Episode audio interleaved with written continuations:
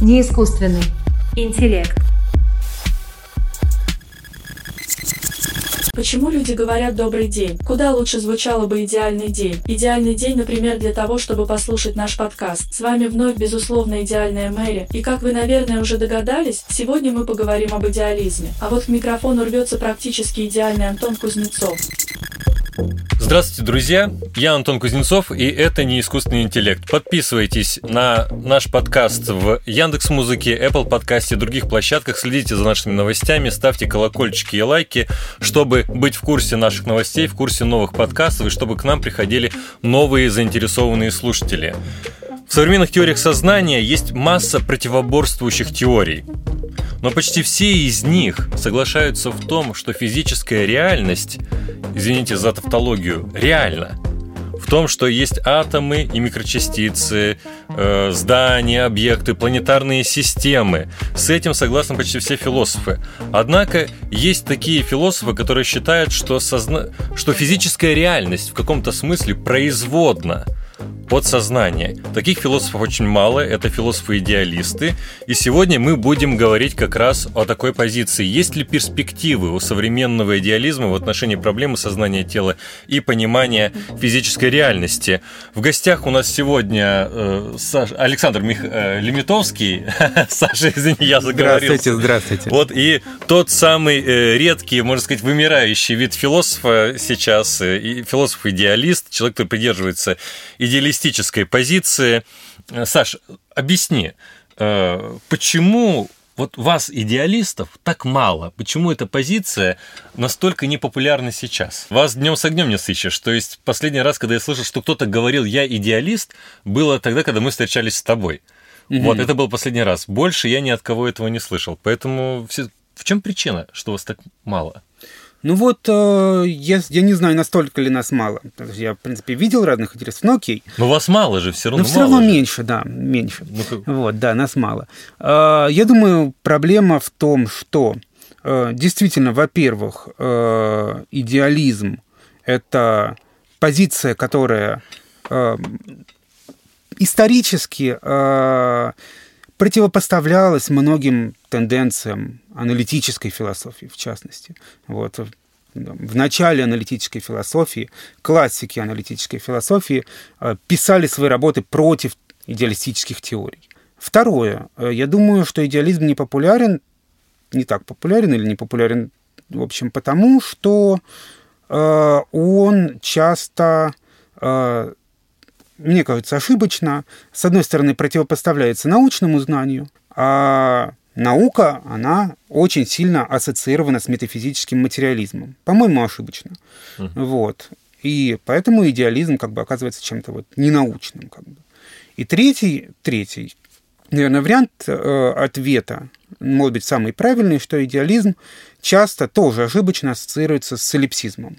Прокомментирую для наших слушателей, да, чтобы никто не отключался. Солипсизм – это представление, согласно которому существует только мое сознание, да, и ничего кроме него. Ну хорошо, нет точно у нас вот такого равенства между идеализмом и солипсизмом. Это мы точно поняли. Да. Здесь нельзя отождествлять.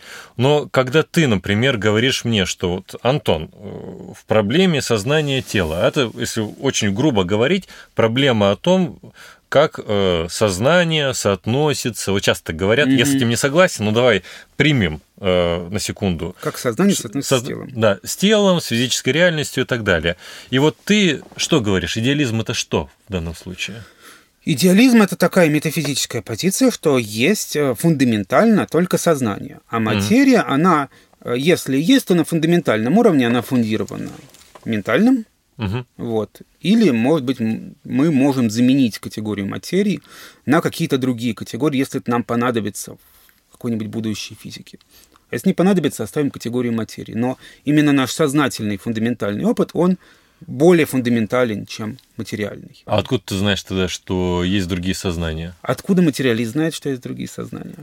Ну, у материалистов есть не, некоторые ответы на, на этот счет. Ну, вот, То есть, идеали... э, вот какие ответы... У материалистов до, до, довольно простые ответы, Саш. Вот, э, я... Может быть, э, ты таков, каков мне дан в моем сознании, может быть, нет, но так или иначе... Это ты... уже Это уже поражение. Не-не-не, это уже не поражение, конечно, потому что ясно, что наши познавательные способности, они в том числе каким-то образом перерабатывают наши представления и их ограничивают. Но это не является указанием к принятию антиреалистической позиции, поскольку, когда я... Э, у меня есть реалистическая гипотеза, mm-hmm. да, что, например, если я отвернусь, ты останешься на месте. И в отношении физических объектов и так далее. И вот все мои реалистические гипотезы, скажет э, материалист, да, mm-hmm. или просто реалист, да, они все время сбываются. То есть я вкладываю в тезис реализма некоторые гипотезы, которые все время сбываются. И когда э, я э, сужу о том, есть ли у тебя сознание или нет, я это делаю по той причине, что тот вид каузальной связи между сознательными состояниями и поведением, который я наблюдаю у себя, mm-hmm. я вижу, что он есть и у тебя. То есть ты не только физически в определенном смысле идентичен мне, да, но ты и биологически, и структурно, и в том числе ты ведешь себя так, что фундаментальная связь, каузальная причина между сознанием и поведением, она та же самая. То есть вот, вот, вот он ответ. Как... Такой же ответ может быть и у идеалиста. А тогда в, тогда в чем здесь цимис? Цимис в том, что идеалист скорее еще подразумевает, что мы можем дать позитивный, совсем позитивный ответ, что мы можем точно удостоверить, что я вижу именно тебя, а не твоего философского зомби. Ну, давай и мы это... да, да, проясним, потому что наши слушатели могут не знать. Философские зомби – это не голливудские зомби, это такие существа, которые во всем идентичны человеку, да. но не обладают сознанием. Вот, например, можно представить, что я, ведущий этого подкаста, я не обладаю никаким сознанием, а просто бормочущая машинка.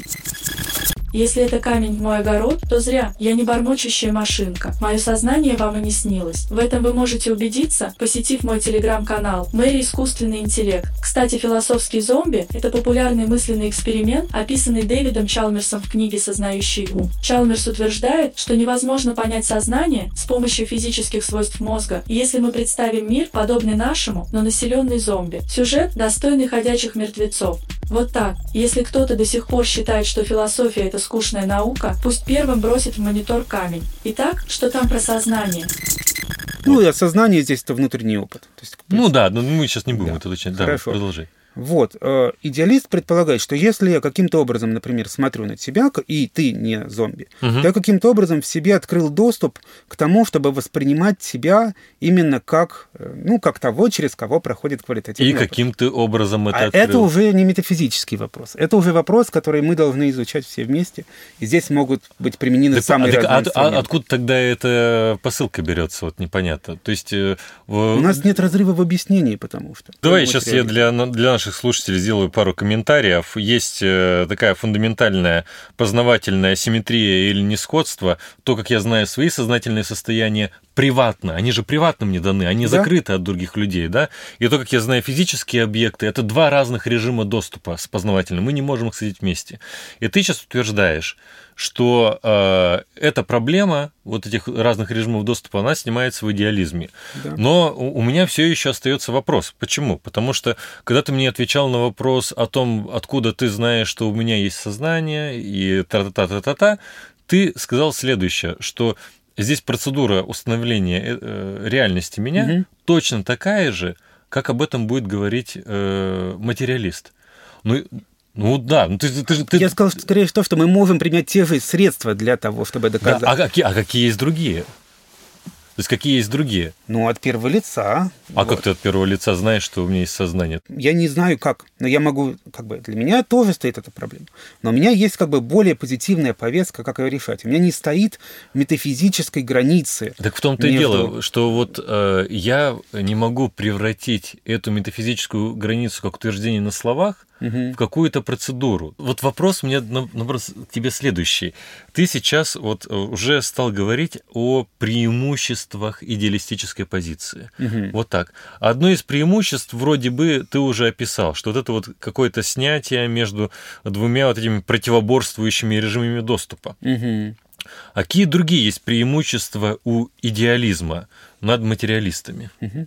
Ну вот смотрите. Или дуалистами теми же. Дуалистами, да. Ну, одно, это, которое я сказал, то, что у нас нет раскола между сознанием и миром, у нас нет проблем вопроса, как связаны между собой две субстанции, да. У нас нет вопроса, как связаны между собой свойства субстанций, свойства материальные и ментальный. Точнее говоря, этот вопрос позитивно стоит, а не проблемно. У нас нет разрыва. Еще что? Ну, э, пред... материалист тоже скажет, нет такой проблемы. Но это будет неправильный материалист. Он, а почему он будет, будет неправильный материалист? Он скажет... он скажет, нет никакого сознания для этого, да? Или как он скажет? Нет, хорошо. Почему? Он, он, он скажет, что нет проблем отношений, таких фундаментальных, онтологических проблем, да, то есть проблема существования, угу. ну, потому что в целом э, все физично. То есть в, том, в той или иной степени все физично. И он будет говорить, вот э, он скажет, угу. Саш, да я с тобой согласен. Только понимаешь, в чем дело? Ты замени слово идеализм на материализм, и будут те же самые преимущества. Ну вот э, не будет, потому что мы, когда мы говорим про... Смотрите, э, идеализм имеет определенную презумпцию перед материализмом. Так. Что такое презумпция? Да? Э, как презумпция невиновности. Вот если у нас есть э, две равные как бы, э, силы, которые да, в этом плане мы не да. можем выбрать, нужно выбирать идеализм. Почему? Почему? Так. Да, почему? Да, хорошее идеалистическое решение есть хорошее, а материалистическое надо выбирать идеалистическое. Так. Потому что э, идеализм является наиболее простым объяснением в метафизике э, познания. Мы непосредственно знаем вещи. Вот представь себе, Антон, я говорю, вот в этой комнате находится носорог. Да? Mm. Ну, легко можно понять силу этого, эпистемическую силу этого высказания. А я говорю, вот в соседней комнате, где-то вне твоего сознания, находится носорог. Mm-hmm. Вот. Скорее, как бы проще доказать или опровергнуть то, что дано тебе непосредственно. Mm-hmm. И в этом плане сознание, ну, как сказал Чалмерс, находится в центре нашей эпистемической реальности. Вот. Mm-hmm. Это более близко к нам понятие. И все, что мы знаем, мы в конце концов, да, получаем из опыта. Не могу не заметить, что история с носорогом действительно имела место. Однажды будущее светило философии Людвиг Витгенштейн пришел к своему профессору Лорду Бертрану Расселу и заявил, что вся его хваленная логика – вздор, поскольку основывается на утверждении «это есть то» или «это не есть то». Лорд Рассел возразил, что есть явно очевидные вещи, например, что в этой комнате не прячется носорог. Витгенштейн ответил, что для него это не очевидно, так появился термин «носорог Витгенштейна». Кстати, чтение переписки Рассела того периода наводит на мысль, что история аналитической философии могла быть несколько иной, если бы ее отцы-основатели в какой-то момент не смирились, хоть и ненадолго, с причудами друг друга. Но тут, как говорится, сошлись два носорога и получилось то, что получилось. Сам Витгенштейн успел повоевать в Первую мировую, побывать в лагере для военнопленных и написать там же трактат, съездить до Второй мировой в СССР и поработать профессором в Кембридже. По слухам, философ был советским шпионом, а не по слухам учился в одной школе с Гитлером. Такая на жизнь философа, шпионские страсти, войны и зомби. Да, Антон? Но вот здесь, я, здесь все еще я, я не вижу след, следования из того, что, безусловно, наши познавательные способности, угу. они а, играют роль в том, как а, нам дана реальность, как угу. мы познаем ее, как мы о ней говорим. Можно сказать, что это, знаешь, такой познавательный идеализм. Да? Ну, да. Познавательный, потому что все опосредуется деятельностью меня как познающего субъекта. Но как из познавательного идеализма следует утверждение, что это прям идеализм-идеализм? Ну, потому что можно сказать, что просто мы вносим некоторые бессмысленные экстра-сущности в то, что и так работает. Все, что мы знаем, все, вся наша эффективность, познавательная, практическая, она вся альфа и омега имеет в наших, нашей чувственности, в нашем мышлении, в нашем опыте. Угу. Вот. И в конце концов, в том числе, если мы не, как бы, не превращаем это в иллюзию, да, не говорим, все, что мне кажется, это иллюзия, mm-hmm. а мы принимаем это, то получается, что материализм, как бы вот такая вот привнесение некоторой материальной дополнительной субстанции, mm-hmm. оно, во-первых, да, оно вносит лишние сущности, mm-hmm. оно э, противопоставляет эти сущности внешнего мира наши, сущностям нашего сознания. Угу. Почему-то там, вещи, как они есть, это не такая вещь, как она кажется. Угу. Да? Потом происходит процесс, когда мы пытаемся это как-то обратно вместе сложить, угу. и зачастую просто говорим, что все, что существует, это то, что существует во внешнем мире, например, да? угу. э, то, что существует во внешнем мире, это не мои внутренние свойства, не мои угу. ментальные угу. качества. Но при этом мои ментальные качества тоже существуют. То есть, ну, понимаешь, в... здесь, здесь, здесь, здесь можно ответить на это так, что если мы говорим и о материализме в отношении сознания тела, и об идеализме в отношении сознания тела, то в такой трактовке об, обе эти позиции, они бессмысленными кажутся. И вот ты сказал, что вещи... они таковы, какими они нам э, кажутся, да? Но ведь часто же это не так. То mm-hmm. есть часто у нас есть иллюзии, у нас есть галлюцинации, да? И мы знаем, что то, что нам кажется, может быть попросту неверным. Mm-hmm. И, или а, когда мы а, познаем а, какие-то вещи, например, природу тепла, да? Yeah. И думаем, ну, природа тепла заключается... Это флогистон. Да, вот раньше так говорили, это, это природа тепла, это флогистон. Угу. Сейчас природа тепла объясняется термодинамическими, термодинамическими терминами. Да? И получается, что здесь мы постоянно как раз пытаемся преодолевать тот рубеж, на котором нам что-то как-то предъявляется так, и мы говорим, нет, это может быть не так. Угу. И это как раз вот реалистическая установка. Я допускаю, что объекты могут быть не такими, какими, какими они нам являются. А почему они могут быть не такими? Потому что они реальны.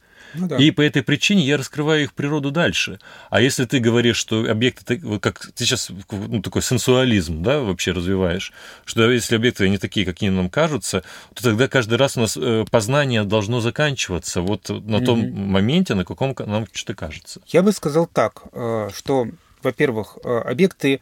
в чем-то такие, какие они нам кажутся, но мы можем переинтерпретировать их, оверинтерпретацию делать. То есть вот есть много иллюзий, ты упомянул много иллюзий. И часто э, там, нейропсихологи это так делают. Вот они выносят, например, двух монстров. Да? Один из них угу. большой, кажется, потому что нарисованы бегущих по коридору.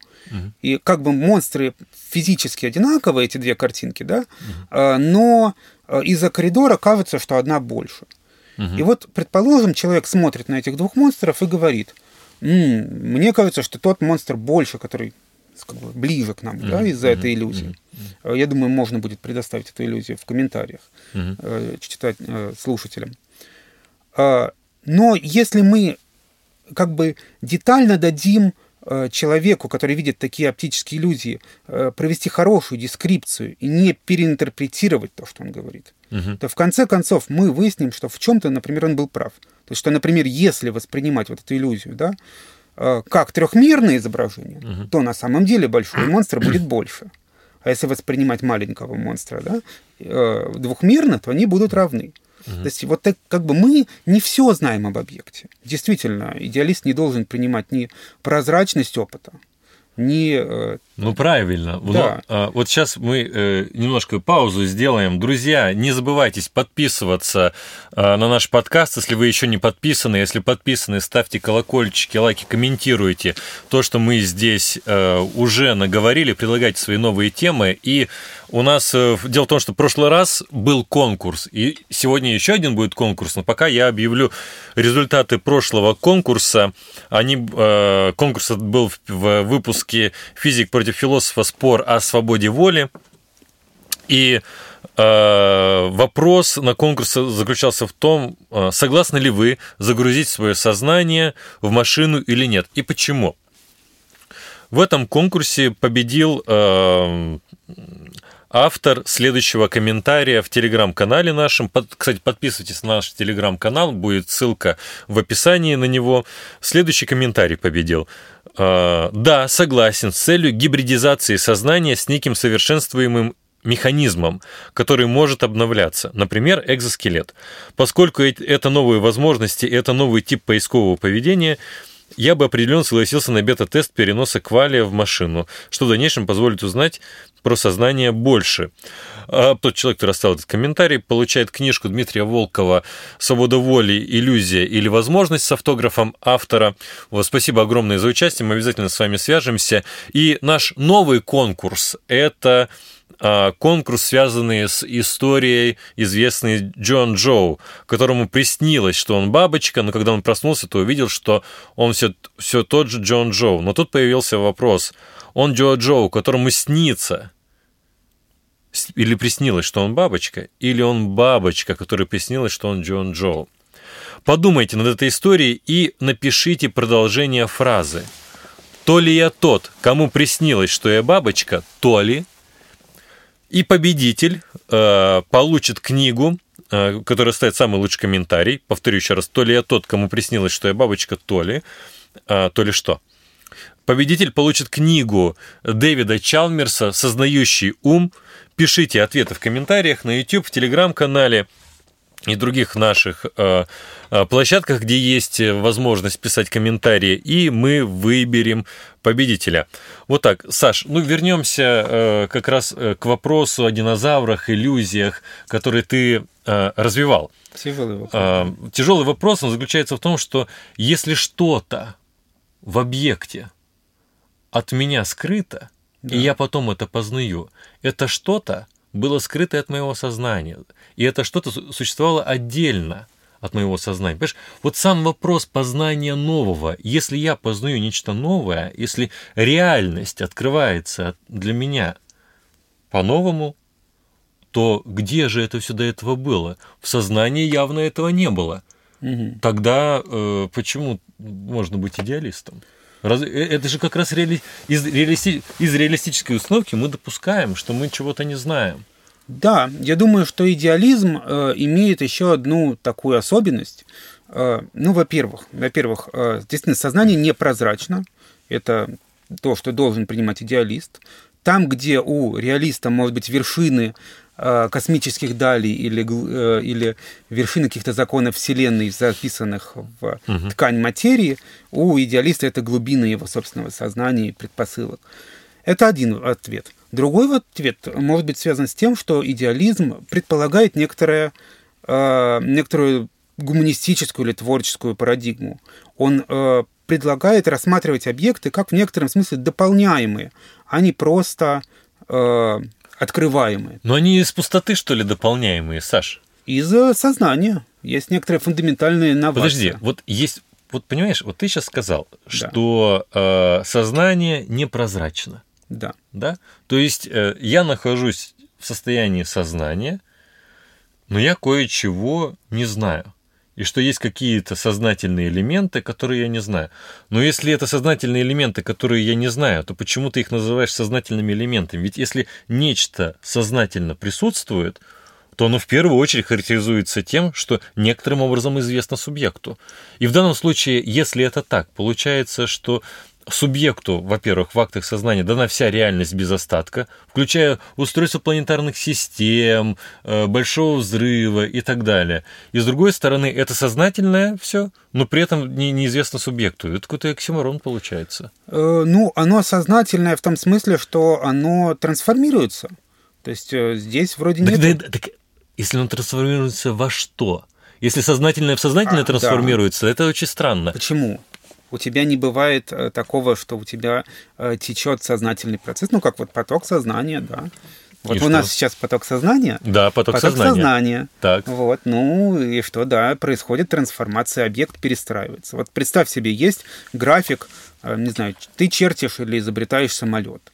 Угу. Да, вот ты смотришь на то, как, как может этот самолет быть. Ты его вращаешь в голове или на компьютере, да, ты его да, достраиваешь. Да. Вот. Это, это я достраиваю, но я-то говорю про, про, про познание реальности. Потому что достраивание самолета — это моя ментальная активность, да, по производству ментальных образов и так далее, усилие мое ментальное, да. Но когда я познаю там теорию большого взрыва, ре- особенности реликтового излучения, работы мозга и тому подобное, я здесь не достраиваю. Понимаешь, что здесь есть какая-то информация, которую я откуда-то вытаскиваю. Но откуда? Если ты говоришь, что это было уже в сознании, то это противоречивый тезис. Не кажется ли противоречивым тезисом в том, что у нас была информация еще до того, как я ее подумал? Которую так... же я же сам в сознании, значит, каким-то образом, так которая исходно да, была в да, сознании. Да, да. Фишка в том, что... Ну да, это как раз-таки, мне кажется, странно с точки зрения такого объективистского восприятия объекта, так который не, мы познаем. Не, но... Что у нас объект как-то в себе уже... Как, как сок из яблока, да, мы выжимаем из него себе в голову информацию, которая как бы наша, но еще не наша. Нет, мы ее, мы ее не выжимаем себе... То есть как, мы ее, да, мы ее познаем с помощью вот, средств. Смотри, объекты, они не содержат в себе информацию как сок. Конечно. Или как какая-то бадья, да? Да, именно. Вот, э, т- такого нет, но мы э, раскрываем, э, что... что как, какая их природа и тому подобное. И их природа нам сразу вся не дана. Но если есть какая-то природа, которая скрыта от моего сознания, угу. то здесь, вот понимаешь, ты говоришь, с одной стороны, это, это не скрыто от моего сознания и скрыто от моего сознания. То есть это и сознательно, и несознательно. И я здесь вот не понимаю вот э, такого отношения. Но тут-то вообще все просто. Человек является ярким примером единства сознательного и несознательного, потому что в каждом элементе сознательного заложено несознательное. Чем больше сознательного, тем лучше. Поэтому, если у вас есть несознательные друзья или коллеги по работе, которые еще не подписались на наш подкаст, срочно принимайте меры и повышайте в них сознательность. Кстати, у нас и телеграм-канал есть. Мэри, искусственный интеллект. Я считаю, что как бы у нас есть сознательное, все сознательное и все...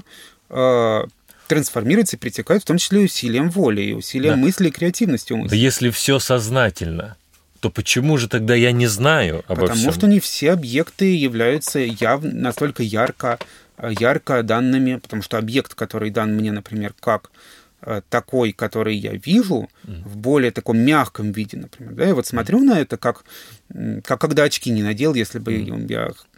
плохо видел, например, да, mm. и он у меня более размытый, я совершаю операцию какую-то, например, надеваю очки, объект становится мне более явно видным.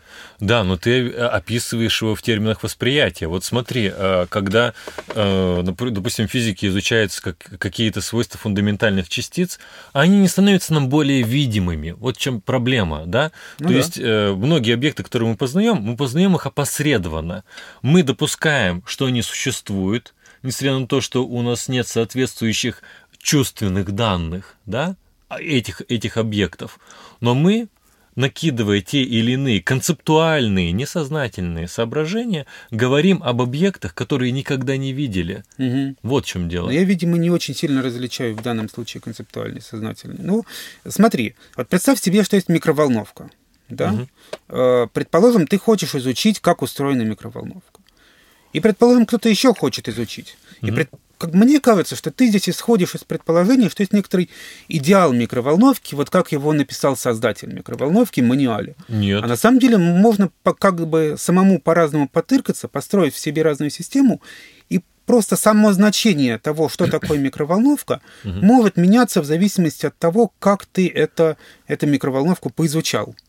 Ну, вот. Понимаешь... И просто объект, он меняет свой да, смысл, да, и в конце да. концов может статься, что эта микроволновка станет чем-то, что совсем не похоже, приобретет какое-то совсем такое значение, какое, каким бы оно, какое бы оно ни приобрело. Ну, конечно, если, например, у меня было бы какое-то психологическое заболевание, да, если бы, если бы я регулярно э, думал бы, что я Наполеон, Гитлер или Сталин в одном лице. Или если бы я гениальный конструктор и понял, как из микроволновки построить. Да, но в случае с гениальным конструктором двигатель. И сумасшедшим есть одна большая разница. Другие люди согласятся с гениальным конструктором скорее, чем с это, сумасшедшим. Это смотря где.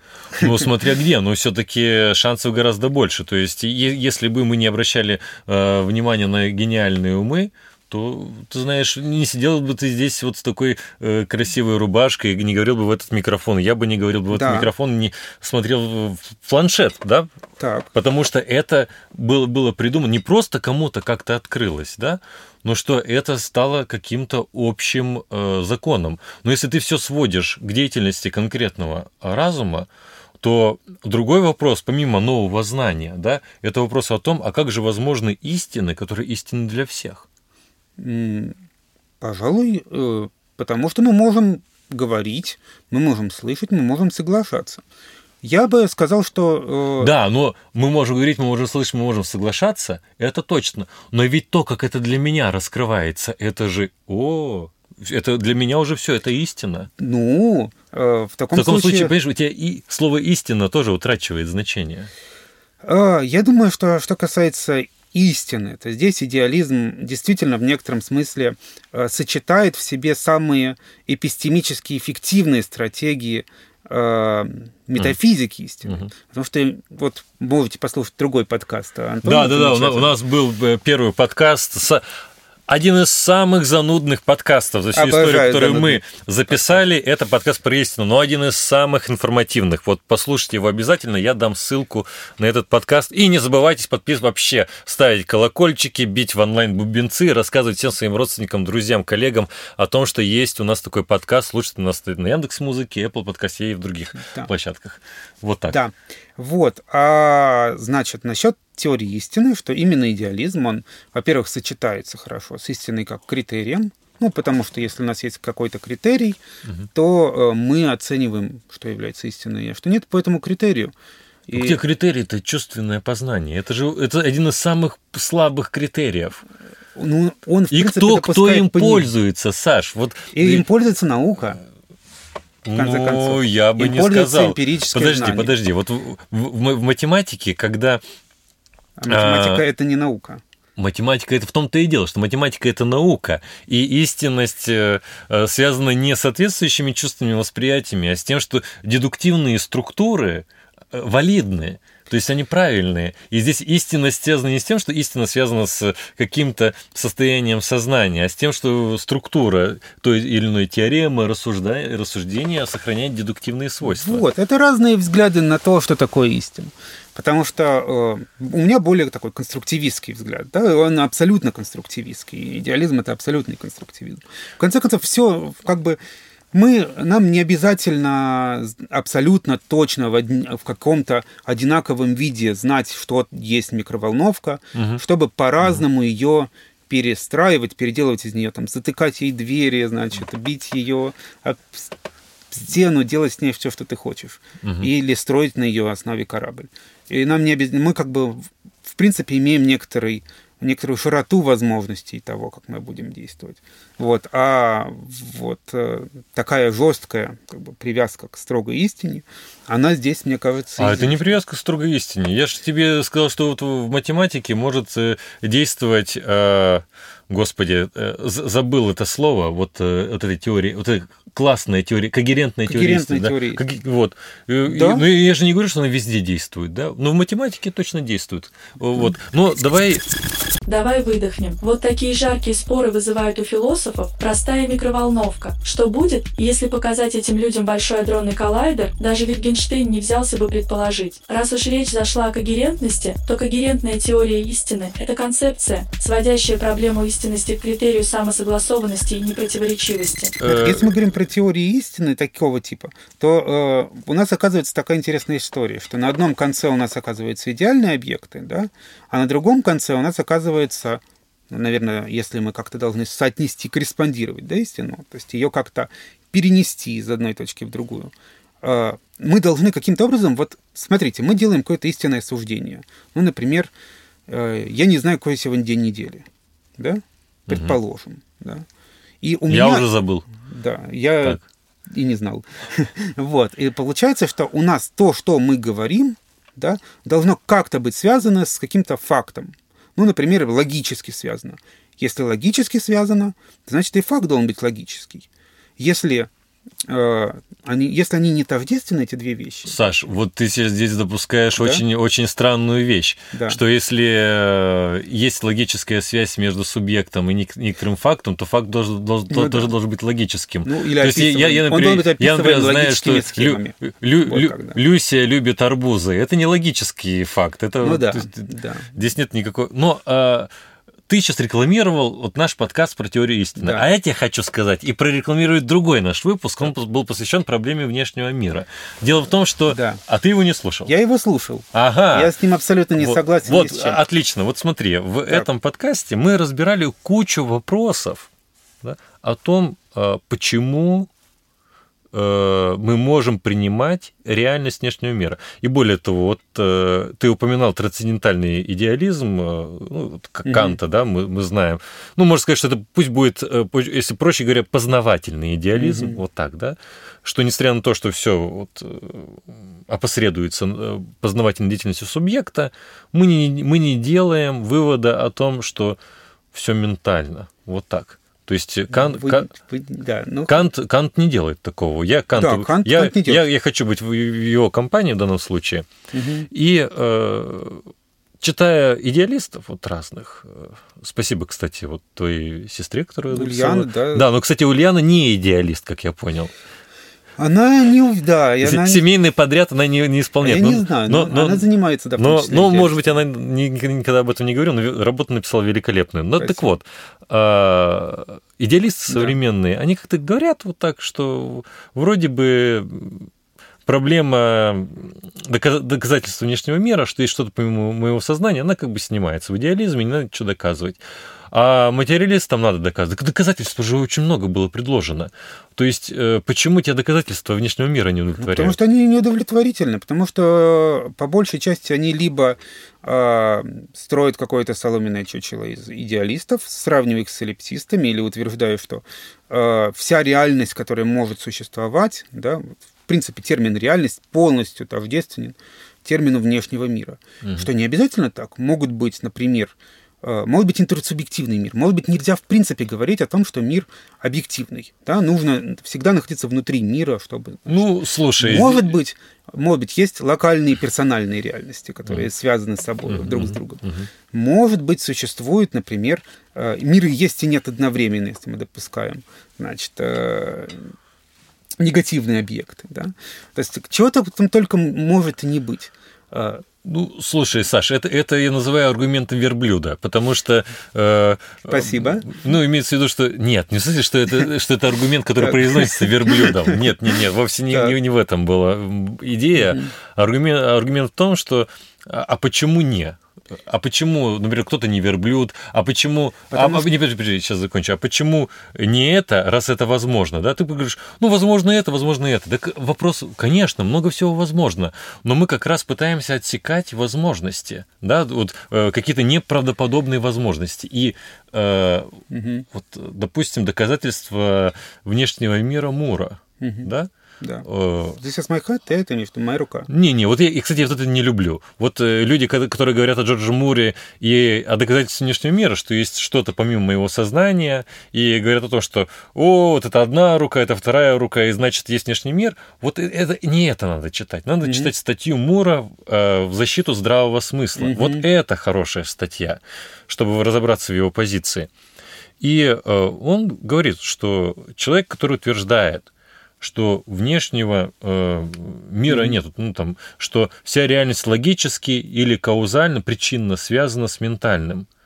Он просто впадает в противоречие, поскольку постоянно в своей речи, в действиях ведет себя так, как будто есть что-то помимо его сознания. Ну вот ты сам, мне кажется, ответил на этот вопрос. Ответ, почему я говорю, вот почему это не аргумент верблюда, да? Потому что э, большая часть аргументов, направленных на, внешний, на защиту внешнего мира, является или догматическими, ну, то есть внешний мир есть, начнем с этого, либо они являются э, основанными на интуиции во многом, да? Мы чувствуем, что он есть. Почему-то нам нужно, обязательно не, не, не, нужно... Интуиция в данном случае – это не ощущение. Не, да, интуиция здесь не ощущение, в смысле, что у нас есть некоторая разделяемая, общая, всеми разделяемая э, позиция, что есть внешний мир. Угу. Кажется, что такой аргумент сам по себе достаточно слаб, потому что достаточно просто встать на позицию противоположную, чтобы его отбить. Каким образом? Ну, потому что если отбьешь? Ты говоришь все вокруг... Ну вот когда ты отрицают... говоришь, вот давай я с тобой буду говорить да. словами Мура. Ты говоришь «ты». Ты же понимаешь, что «я» — это не «ты». Да. Понимаешь, что я существую отдельно от тебя. Ты это понимаешь? Вот здесь вот уже мы начинаем не, не, делать вот, очень сильные тезисы. Да, да. И, и, здесь, и здесь ты будешь говорить, ну, пойми правильно, здесь есть какое-то да. отношение такое познавательное, хитрое, которое нам не позволяет что-то сказать. Но, скажет Мур, камон. Просто, камон, у нас, мы должны просто разобраться с тем, mm-hmm. как я говорил вначале, что такое реалистическая установка, да? А, ну да, да. да. И э, есть там гипотеза. Объекты существуют независимо от моего сознания. Что это значит, да? Это значит, что если я отвернусь от тебя, от стульев и тому подобное, они не исчезают. Я бы не сказал, я бы не стал делать такой тезис. Например, если объекты могут быть связаны с моим сознанием и быть зависимы от моего сознания, но я могу от них отвернуться. Они просто поменяют свой в некотором смысле статус, они изменятся, они так, исчезнут. Так, так в том-то и дело, что если объекты существуют помимо твоего сознания, помимо... это реалистический тезис. Вот опять-таки очень сильный тезис реализма, и он очень а сильно в чем, играет... А в чем он сильный? Идеализм, идеализм, я говорю, не должен принимать ни transparency, ни ревела... Ни... Ну, ты сложно говоришь. Да, идеализм не должен принимать идеи того, что мой опыт является прозрачным. Вот если я смотрю на объект и считаю, что все, что как бы это все, все мое сознание, оно исчерпывается вот только лишь вот фотографией, да, двумерной моей непосредственной данности, то тогда действительно, как бы, ты прав. Ну, ну вот подожди. Но ну, это не так. Тогда ты э, скажи, вот если ты отворачиваешься от меня, я да. все еще здесь сижу или нет? Да. На каком основании? На основании того, что, ну, по сути, как антропный принцип, есть такой интересный принцип, что вот ты по отношению ко мне э, будешь э, за моей спиной, и это будет влиять на меня. Да, но я буду за твоей спиной, это же физическое отношение. Я буду за твоей спиной. Здесь нет ничего ментального. Оно... Ты сам не используешь Почему? Ментальное описание. Это здесь. Сейчас в некотором смысле да, потому что идеализм поглощает, абсорбирует в себя. Так в том-то и дело. Все вот, материальные так, тогда, части. Тогда он просто получ... он, он, он сам себя изживает. Вот смотри, Почему? Я допускаю, что все... Если не, нет ничего ментального. Смотри, я допускаю, что мир идеалистический. Да. Что меняется? Меняется ли смысл употребления физических терминов? Не меняется. Все, все происходит точно так же. Точно так же. Точно так же я говорю о физической науке, о химии, биологии мозга. Точно так же я себя веду. Угу. Да, если я приму тезис идеализма, то, расплачиваясь в магазине, я буду делать все то же самое. Тогда что меняется? Ведь как, если я говорю, что что-то независимо от моего сознания, то картина мира, которую я описываю, она с этим сослагательна. Да. Но если ты говоришь... Но ты, ты говоришь, что это простая, но это набор более сложной позиции. Если ты добавляешь к тому, что не-не-не-не, это еще и часть моего сознания, то вот это непонятно, потому что это никак на практике и, и ни в словах, ни в способах говорения, ни концептуализации мира никак себя не проявляет. Ну, во-первых, я с этим не соглашусь. Во-первых, мне кажется, что здесь можно делать практические выводы важные и связанные с наукой, с научным познанием, и, как я вот сказала, определенных гуманистических принципах здесь. Во многом я думаю, что идеализм в своем типе мышления, он не столько пытается ограничить наши возможности mm-hmm. неправильного выбора, mm-hmm. сколько, наоборот, как бы раздуть креативность ученого, чтобы он лучше думал. Ну, кре- креативность, понимаешь, я могу креативность свою развивать Но. И чтением фантастической литературы. Да, можешь. Но как бы... Тут мы не ставим каких-то исходных метафизических ограничений на наше знание. Например, материалист может запретить себе использовать какие-то концепции или очень жестко придерживаться какого-то каркаса. Да, ну, какие, например, я не знаю. Ну, например, мы, наверное, не сможем отказаться от категории материи. Долгое время, во всяком случае, это была проблема. У, ну, я не физик, когда я впускаюсь в такие рассуждения. Мне как-то не по себе, но вот есть... там копенгагенская интерпретация квантовой физики, например, да.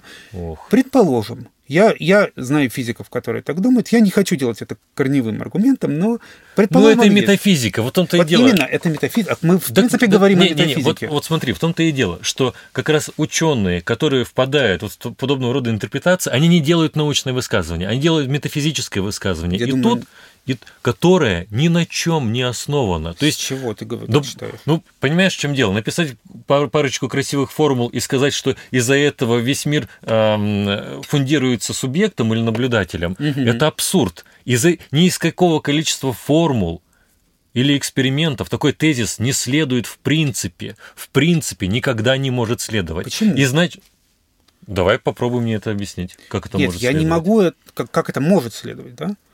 Ну, то есть... нет, следования нет, следования просто нет. Из того, что у меня такая формула или сякая формула, утверждение, что мир конституируется наблюдателем, не следует. Ну, это следует из общей логики э, того физического направления, которое сегодня дает нам, наверное, самые надежные вычислительные э, способности. Ну, в, в, в, этой общей, в этой общей логике масса людей не согласна с таким Конечно. Утверждением, это да. раз. И в этой общей логике постоянно, когда речь заходит о метафизике, путается понятие наблюдателя. То есть в данном случае сознательный наблюдатель – это тот, который наблюдает. Но наблюдатель вот...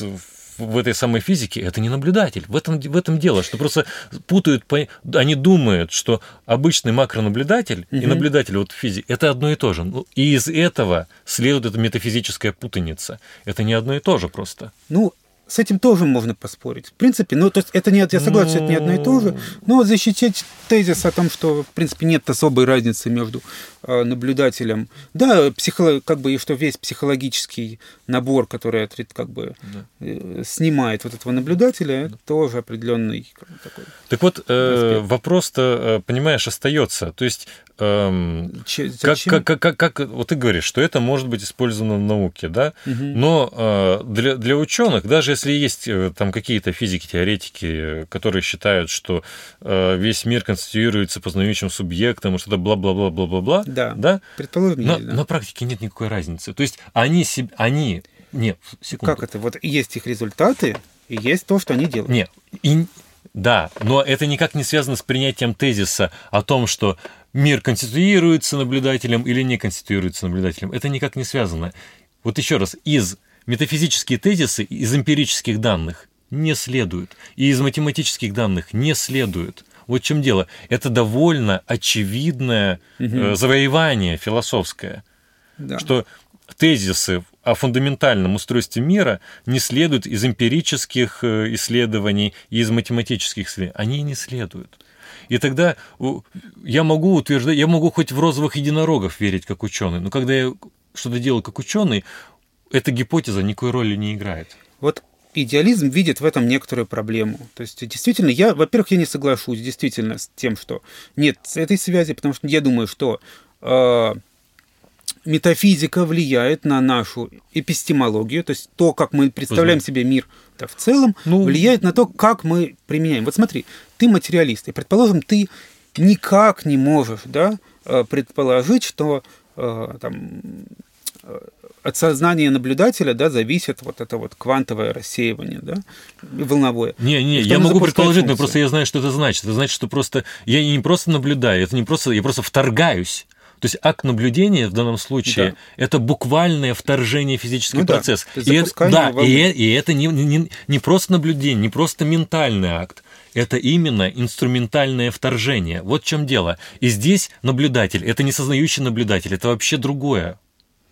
Ну, тем не менее, предположим, что как бы э, хорошо, хорошо, но э, инструментальное вторжение, да, это ге- ге- как-то использование таких э, методов, но э, даже в этом случае есть возможный случай, что мне может понадобиться вдруг использовать технически какую-то категорию. Вот идеалист может использовать материалистические категории как идеи, а материалист, оказывается, в некотором смысле ограничен. В этом смысле идеализм более открытое знание. Так а в чем и открытость? То есть какие преимущества можем, познавательные? Потому есть? что мы можем привлекать самые разные теоретические схемы, если так они нам вдруг понадобятся. Да, так в рамках материализма это тоже можно делать. Понимаешь, в чем дело? Нет, нет никакого ограничения. В рамках идеализма тут строится метафизическое ограничение. Да, но оно никакого, да, но оно никак не говорит о том, что о, если вы материалист, то вы не можете использовать ту или иную схему рассуждения. Да нет проблем, можно использовать любую схему рассуждения, если, если она соответствует критериям правдоподобия и лучшего объяснения, минимального объяснения и так далее. Ну, оно, оно, оказывается, очень сильно завязано. Ну, понимаешь, в чем дело? Очень много в истории науки было случаев, когда наука тормозилась благодаря вот таким объяснениям. Или ее пытались тормозить. Вот была теория света, я не помню кого, согласно которой там свет – это там что-то непознаваемое, да, вот такое принципиальное, угу. потому что оно от Бога идет. Угу. И все, и какое-то время просто ну, не исследовали. Так это, это. Так это не, не материалистическое объяснение, это сверхъестественное объяснение оно, как раз. Это, э, вот, это не натуралистическое оно понятие. Оно метафизическое. Оно, оно никакое. Оно, оно... метафизическое. Нет, нет, нет. Да, сегодня воздух просто искрит от эмоций. И пока наша программа не превратилась в филиал философского эм эм а «Бои без правил», напоминаю, люди, подписывайтесь на наш телеграм-канал Мэри «Искусственный интеллект». У нас здесь очень интересно. Зомби, носороги, шпионы, споры о микроволновке. В общем, welcome. Саш, вот здесь я с тобой не хочу соглашаться, потому что тогда к метафизике начинает относиться любая чепуха, которую можно утверждать о мире. И тогда, ну, если да. кто-то является метафизиком это какой-то человек, который носит, может совершенно любые точки зрения принимать, да? В данном случае, если я говорю, там, что свет это что-то, что исходит от Бога, ну, может быть, там, то есть не может быть, а точно, когда-то это можно было рассматривать в рамках какой-то познавательной парадигмы, да, как э, хорошее суждение. Но сейчас уже такие суждения не являются Конечно. Хорошими ни метафизически, ни эмпирически. Так у нас может так появиться, что будут новые потолки. Вот этого я не хочу допускать. Ну, ну так и материализм тоже. Понимаешь, вот объяснительные установки, да, угу. в естественной науке, они э, метафизически нейтральные. Вот в чем дело. Я с этим, как бы, ну, здесь... Да, вот... тогда... Э, преимущества, о которых ты говоришь, допуская, что все является ментальным, никаких нету. Для этого мне нужно признать свой тезис, что все метафизические установки, они э, нейтральны. А мне как раз кажется, что метафизические установки, они полезны, они могут помочь нам э, гуманизировать науку, они могут помочь нам расширить наш инструмент, mm-hmm. они могут mm-hmm. позволить нам не совершать некоторых ошибок. Да. Вот. В общем, у нас с тобой расхождение в том, что... Э... А, значит, а значит, материализм, скорее всего, окажется в блоке чего-то внешнего сознания, чего-то метафизически внешнего. А идеализм, может быть, как раз будет э, каким-то способом пробить. Ну, это. Вот э, мне все время кажется, угу. что это... Э... похоже на утверждение о словах, потому что я не вижу конкретного содержания за такими заявлениями. Но так или mm-hmm. иначе, мы на данный момент останемся при своем. Саш, спасибо большое, что пришел. Спасибо, что было, очень, было очень интересно с тобой поговорить и подискутировать.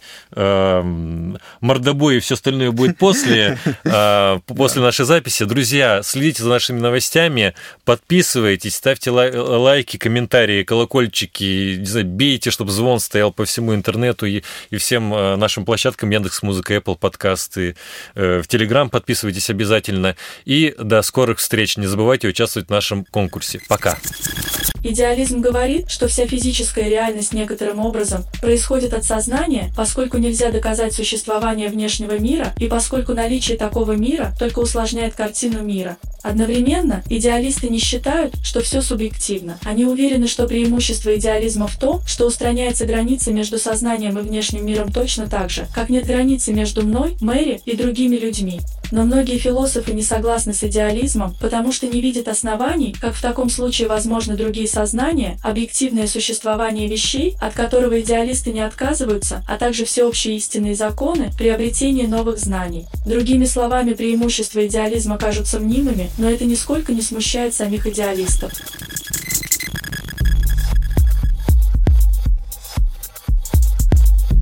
Неискусственный интеллект.